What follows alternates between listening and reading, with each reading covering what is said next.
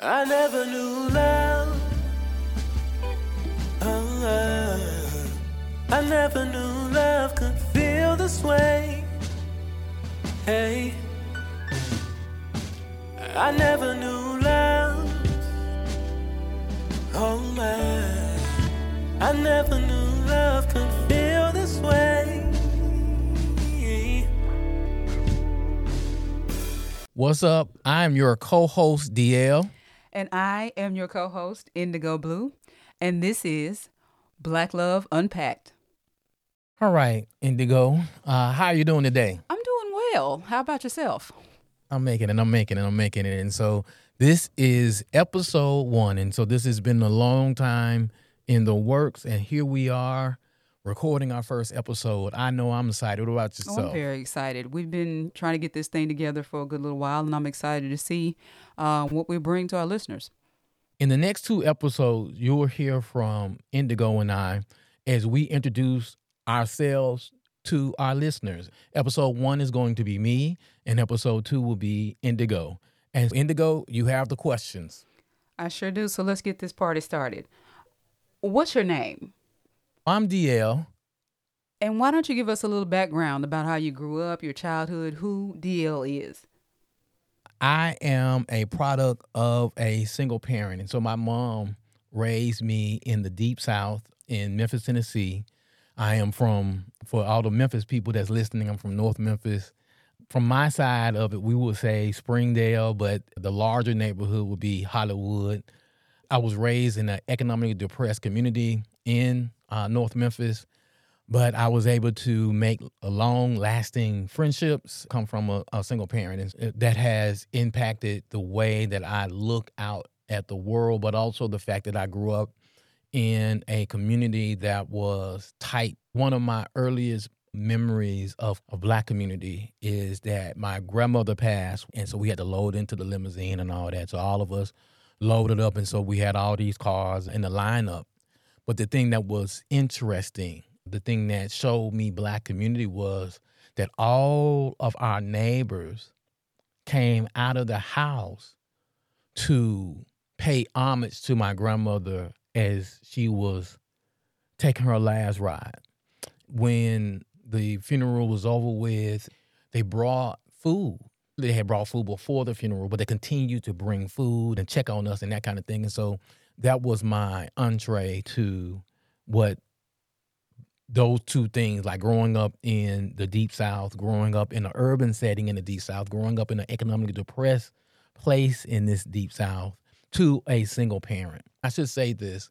My mother and i moved in with my grandmother when she had gotten worse. My grandmother had a brain tumor and it had impacted her eyesight. So we first moved into a duplex right around the corner from my grandmother. Uh, literally, there was one house between my grandmother and this duplex that we were living in. And then the next year, we were living in the house with my grandmother when my grandmother passed. She was raising my oldest aunt three children. And so when my grandmother passed, my mother and my aunt, who has no biological children, raised the four of us. And so I don't have any siblings. I'm an only child, but I grew up in a space where I had to share. Like most uh, black families were not traditional. I did not have that traditional upbringing. But so I did have a two parent household. It was just two women who happened to be sisters. The experience that you give is, I think, very, I don't want to say necessarily typical, but being raised by people who are more than just your parent, the community that we get raised in a lot of times. I have some experience with that as well. So, what is your educational background? I am a product of Memphis City Schools. They they don't exist anymore, but I'm proud to be a graduate of Memphis City Schools. I'm, I'm gonna be a little weird here in that I'm gonna say I graduated from junior high, right? I went to Cypress Junior High. It is the only class ring I've ever owned. I have my ninth grade ring. I'm a product of Cypress Junior High. I'm also a product of Craigmont High School. I went on to get my bachelor's from the University of Memphis, and I got two MAs from there. I got a PhD from Georgia State and finishing a Master of Fine Arts from University of Mississippi. I do African American history. I do gender studies, particularly African American gender studies. So everything that I do centers black people. My master's in journalism looks at black people in media. My MFA teaches me how to do production. And, and so I'm a multimedia journalist and a documentary filmmaker and storyteller. And as you can see, a podcaster. I'm also African American history and studies professor. Okay. You've got a lot of education and experience under your belt, I see. So, next up, be, may be a sensitive question, but what's your romantic status? Right now, I am single. My love story especially as a black man with reasonable attractiveness and intelligence and personality. I got started late in my dating career. So I didn't date K through 12, right? I had crushes. So when I turned 19, I had sex for the first time. And in that moment, it was my first kiss. It was my first sexual experience. It was my first, everything that I've ever done was my first at 19 which is interesting because of the pressure and stuff that I was on as a black man and being a virgin. Later, my ex, and she's probably the only person I call my quote unquote ex. This is her claim to fame. I don't know if she would see it that way, but this is her claim to fame in my story, right? Is that she's seen as my ex. We started dating and she has a daughter. I started in my early 20s dating her and went to my 30s. And she can come onto the show. She wants to tell her part of the story, but this is my story, and this is how I tell it. she allowed her friends to tell her that since I had not married her, she owed me no obligation or responsibility towards monogamy and that she could date other people. I should preface this with I moved to Atlanta to start my PhD program, and one of my mentors told me that I could not do both. He said that I could not be both a father and husband and get my PhD.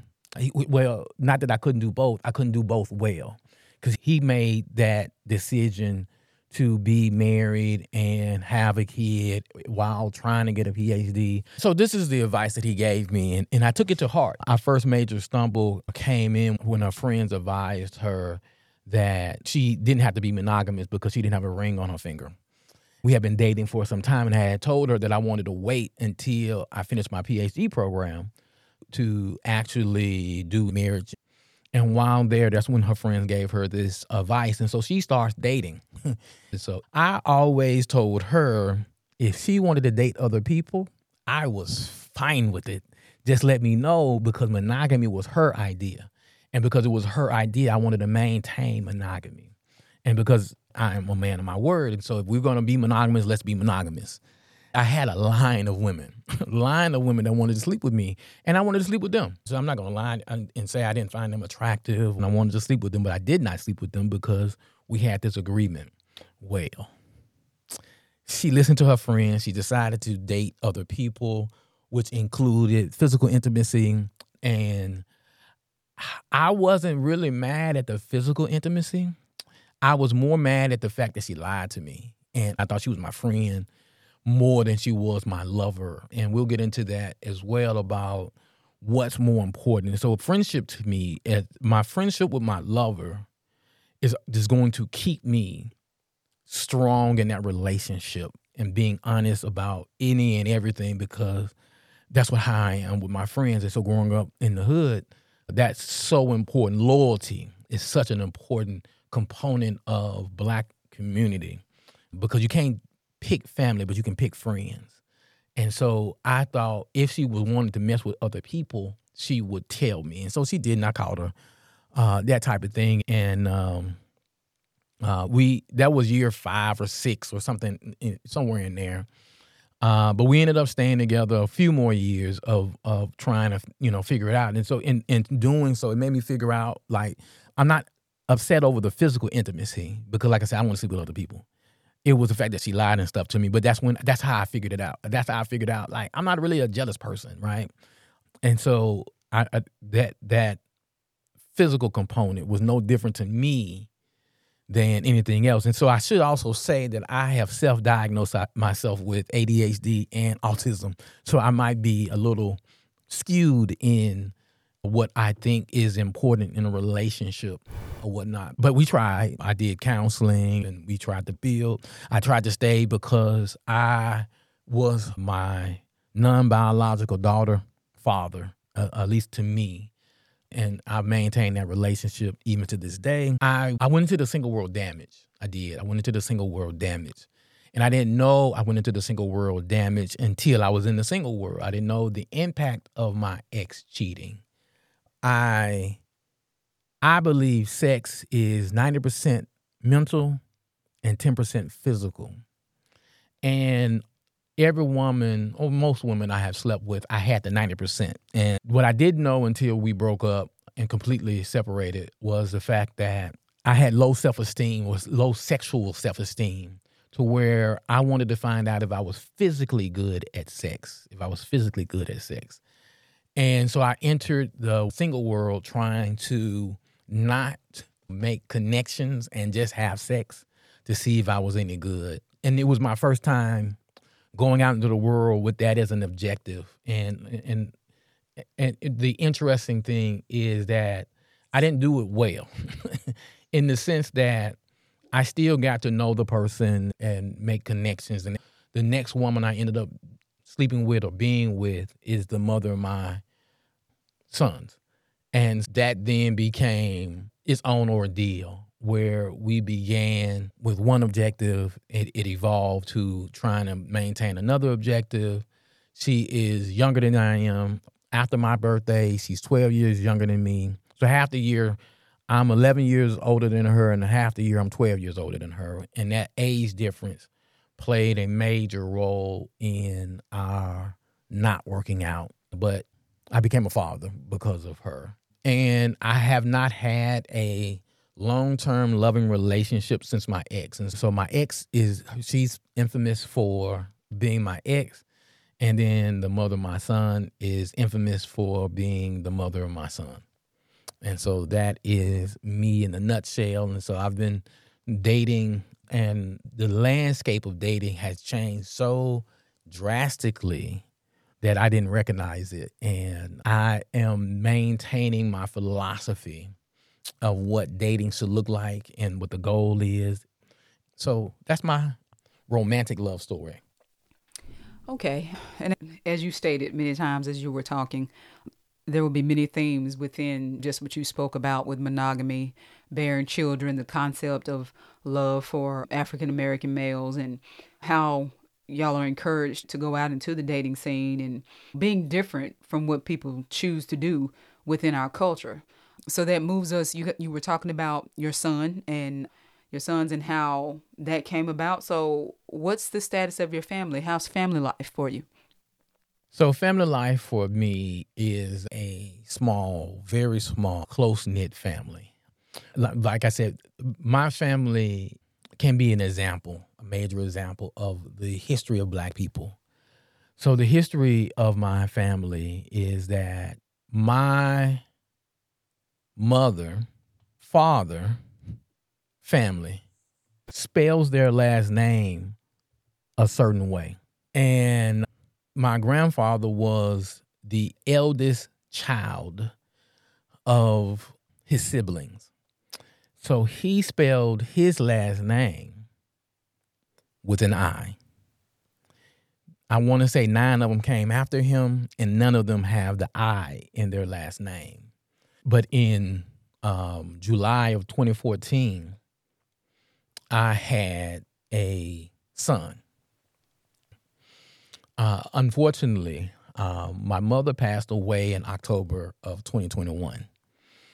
And this is going to be, we're going to make news because outside of maybe 10 to 15 people, they don't know that I have a second son that most people do not know I have. He was conceived with my mom's passing, and true to form, he decided to be born nine months to the day of her passing. So she passed on October the 19th, and so he was born on July 19th. If you ever seen Daughters of the Dust, this foretelling of a child. So my first son was born on July 16, My mother' birthday is July 18th. And then my second son, his birthday is July 19th. He and my first son, they wanted to be born near my mother's birthday. And I guess God knew that I would need that, the bookends. I told my mother she needed to live a long time because his birthday is so radically close to hers that how could I celebrate him and then have to deal with her loss on the 18th? And having this full circle. I named my son, my first child, after me. And so, just like me, he lost his grandmother in uh, second grade as well. That's where my family is. And full disclosure, I suffer from anxiety and depression from the loss of my mother. And I'm still going through that and I'm still working uh, through that. You know how important somebody is in your life, but especially around the big things, but it's so many small things that I did not realize until she was gone that impacted me. I have a strong friend network, but I still didn't realize how much my mother grounded me and consoled me and walked me through things. And, and the thing that my mother never did was to prepare me for a day that she was gone. We hadn't had any conversations around how to get over it and all those kind of things. And how did she get over it? And so I'm still willing from that. And so my family uh, relationships, so uh, outside of my children, I am still struggling to maintain the relationship with my family, not because I don't love them, because I deeply do. It's just that being around them makes her absence so much greater. The reality of being around them is the reality that she's not. That's still a struggle. So that's where I am with my family. Thank you for sharing that with us. Trauma and grief and loss as it pertains to losing somebody, grief and loss is rough on us regardless. But when it's unexpected and we're not really prepared for it, which I don't know how you can prepare to lose someone, that is also another theme that we'll be talking about on the show and how our grief and loss impacts how we love others. Why do you feel that there's a need to unpack Black love? Wow. So, going to my love story is the fact that when I exited out of my long term relationship, I thought dating was going to be way easier that, than in my 20s. And that we, as a collective, we have figured things out, that we had really figured things out. And lo and behold, we hadn't. And uh, one of the things I didn't mention is I believe in reading self help books. And so I, I, I started reading self help books maybe a year or so before I met my ex, which was preparing me to be with my ex for real, right? Like to be with her in a mature, grown up type of way, although we were in our 20s, right? And I continue to grow as a person individually as well as uh, a partner. So I continued to read self help books. I continued, of course, my education.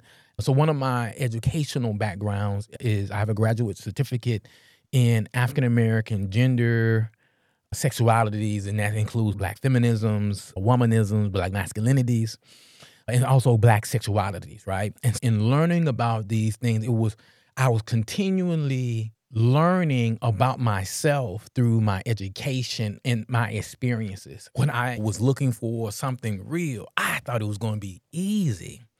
And I did not know the pressure of age on black women in the South. I did not know that everyone didn't grow when I was growing right? That every, and that everyone could not grow. So I was running into a lot of issues in my dating life. One of the things I would tell people is that I outgrew my dating market. And so I outgrew the black women that I could date because of societal norms and these other kind of things. They could not challenge some of the ideas or ideologies that I had challenged and overcome. There's certain philosophical things I just do not believe in. I believe in a long term loving relationship that I want to do a ceremony, but it's really African centered. I want to do an African centered marriage, but I don't believe in gender roles, right? I don't believe in gender roles. I do not believe in gender roles. And because of that, especially in the South, where gender roles and the Bible are so interlinked, it became an issue. But we have now regressed in our understanding of black love. And this is the reason why I think it needs to be unpacked because I would say black men historically have been sexist. Historically, they've been sexist. We've had these moments of sexism where it where you had this minority of black men who were not sexist, and then you had a majority that were. Then you had moments where the majority were not sexist and the minority was, right? And so we've had these moments back and forth. At this particular moment in history, I think black men is what Moya Bailey coined as misogynoir, where this hatred of black women by black men is a real thing. Like when she came up with the term, I would have debated it. Today, I, I 100% believe that the masses of black men are experiencing misogynoir because of this idea that they are not treated uh, like a man is supposed to be treated, and that black women are in cahoots with white men to hold them down. I also believe black women have a lot to unpack about gender, sexism, because sexism is just like racism, is institutionalized, which means that you can have people who are experiencing the ism to participate in that same ism. And so just like you have black people participating in racism or anti-blackness, right? and and, and I'm gonna use anti-blackness over racism for that reason, because we don't see that we can be anti-black because of that history and, and struggle of trying to survive. And so there's so much that I grew up in. And I'm not talking about nostalgia because I do history. And so this is not a nostalgic look at the past. There's so much value that we've lost. There's so much philosophy about how to navigate this world as an African descended person. We've lost that in the mix of trying to maintain this concept of authentic blackness, which has created a perfect storm to where the guardrails are now gone. And now the responsibilities are now gone. The philosophies are now gone or not practiced. I ain't gonna say they're gone, they're not practiced as they should be. Alongside this idea that one, you've overcome, two, that there's this thing called authentic blackness that you need to be performing, three, that we don't understand what 21st century oppression looks like. And because of that, we're not navigating that in any kind of substantial way that where we can move forward. And so there is this major need for unpacking. And that's the reason why I think I'm qualified to be in conversation about Black love because none of my degrees are in marriage, family therapy, or any of those things, but it is in African American history and studies. And the reason why these are so important that Republicans see how powerful our history is that they are put spending millions of dollars to make sure you don't have access to it because that is where our freedom and emancipation and liberation and decolonization lie. That's where my qualifications come from. It's, of course, my own personal experiences. Like I said, I read a lot of self help books and all of that, but that it really is grounded in that history. Because if we can understand where did this ideology come from, we can then see that it has no use for us today. I'll end why we need to unpack this with this story. So I'm gonna maintain this blackness because black people use allegory. We tell these stories to teach how to be better. So here's the story there's a grandmother, there's a mother, and a daughter. The daughter goes to the mother and asks her, why did she cut off both piece, both ends of the ham? The mother says, I don't know. That is just what we do. I watched my mother do it, and this is what this is black tradition. This is what we do. And but the mother said, Well, let's go ahead and ask grandmother why we do it, because she would tell us what the root of it is. And they go to the grandmother and ask, Why do you why do we cut off both ends of the ham? And the grandmother looks at them puzzled and says, I have no clue why you cut off both ends of the ham. I cut off both ends of the ham because that was the size of my pot to make it fit into the pot. And so oftentimes we're cutting off both ends of the ham because we watched or witnessed our parents or grandparents or cousins or whoever do things and then we capture that as something as a black tradition and that we have to be authentically black by doing it when it was something pragmatic in the past for survival or whatever that is no longer useful and or needs a remix at this point. And so this is the reason why we need to unpack it. We need to figure out what things are those ends of the ham, right?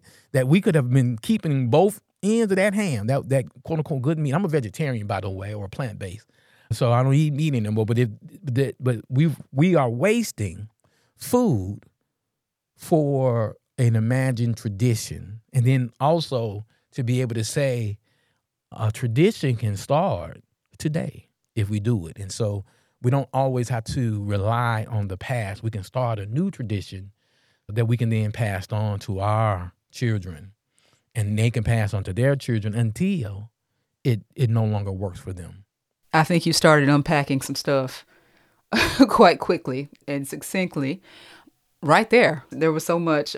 We'll get back to the ends of the ham reference. I think that we can use that to to say, well, we're gonna let's talk about the ends of the ham in this scenario. But okay, moving on.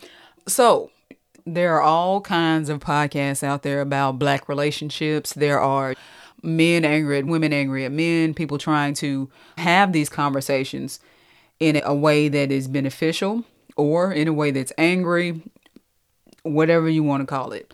So, how is this podcast different from others about Black relationships? One, we are stretching what it means, of what relationship means too often times we project going to that decolonization piece that we need to do. We've been told or sold a bag of goods that are not good. Europeans love to create hierarchies as well as boxes. And so, to Europeans' fashions, they made love and put it into boxes and hierarchy. And so they created our boxes then said, here are the limitations. And so when we talk about love, we got to put love and here is how it works. But not only then they created hierarchies. And so they then said, all right, there are different forms of love. And not only are there different forms of love, there's a hierarchy to this love. And so they then created Eros and Agape. All of those are Europeans creating boxes and creating hierarchies, but that's not an African centered understanding of love. So, an African centered understanding of love is that love exists. So, when we move away from this understanding that there's a such thing as romantic love, we can then start understanding how love actually operates, and that that is that the way that we've experienced love through our family and community relationships is the same kind of love we're searching for in our romantic partners. That this is not a disjunction, it is together. And so I say, how are we different? We're adding gender studies, African American studies, history to the conversation surrounding black love. But we're not limiting black love to romantic love. It's just one of the venues that we give love. And so we are examining the black community, the black family, black friendship, and black romantic love or partner love. We also are not approaching it from a heteronormative standpoint. What does that mean? That means that there are black people, because we're about black love, right? And so the most important thing that we're going to be highlighting is blackness and love. And so blackness and love intersects our LGBT brothers and sisters. Right? And so we need to be having conversations surrounding not just heteronormative understanding of black love. We need to understand it from all the myriad ways of. We also understand that we don't have the answer but it is this is the place to start having the conversation where we as a collective can make decisions that we then can enact. As this black storyteller, I want to do it by by example. One of the things that we need to have a true conversation surrounding, we're gonna have an episode around this, and so I'm gonna preview it for you and my argument, and so you'll hear it again heterosexual black men and black women, if we then said we only want to date black men and or black women, from as a heterosexual standpoint, we only want to date black men or black women. There are not enough black men to go around for every black woman to have one. Okay?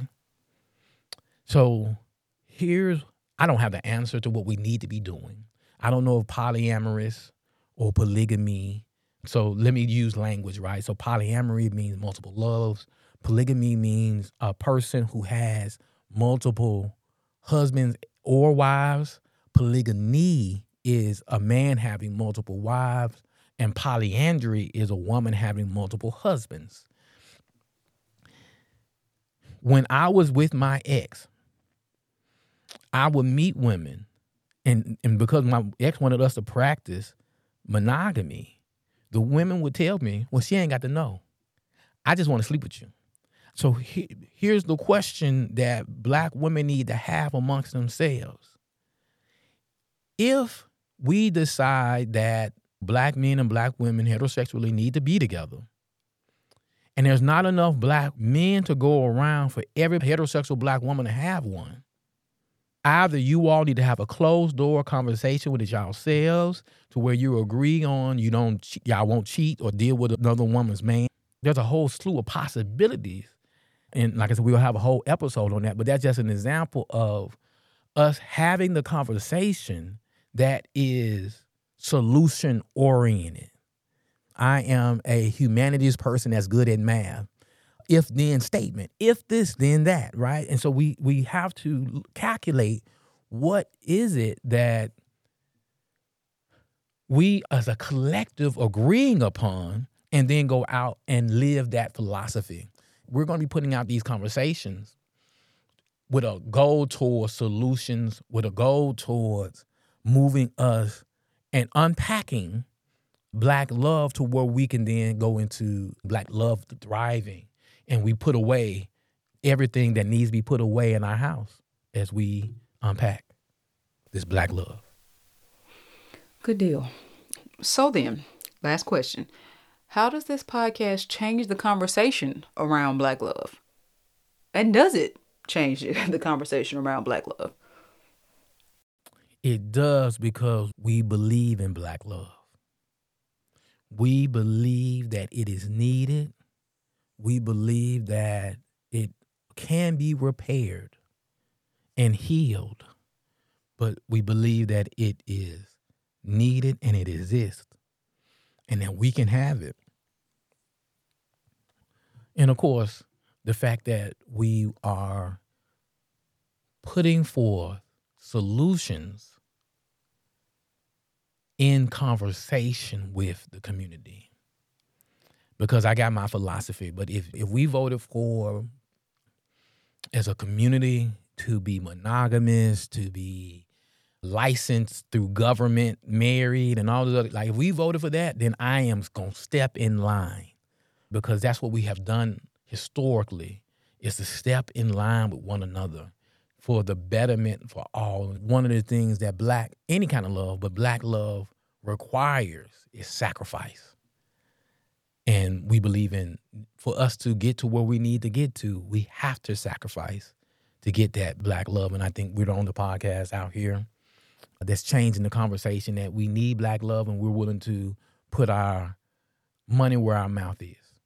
Well, this has been an absolute pleasure getting to know you and what you're all about. And I'm looking forward to unpacking a lot of the things that you brought up in your introduction. Thank you for sharing who you are and being one half of this team that hopefully can unpack a lot of these issues that we have going on and talk about them honestly kindly and with a sense of purpose to do exactly what you said to move us forward as we seek to love and be loved better by those around us. And I want to thank you all for listening and believing in black love. And so go out and love your family, your friends, your lovers, and more importantly, and most importantly, all those individuals make up the black community. So go out and love us. I never knew love. I never knew love could feel this way. Hey. I never knew love.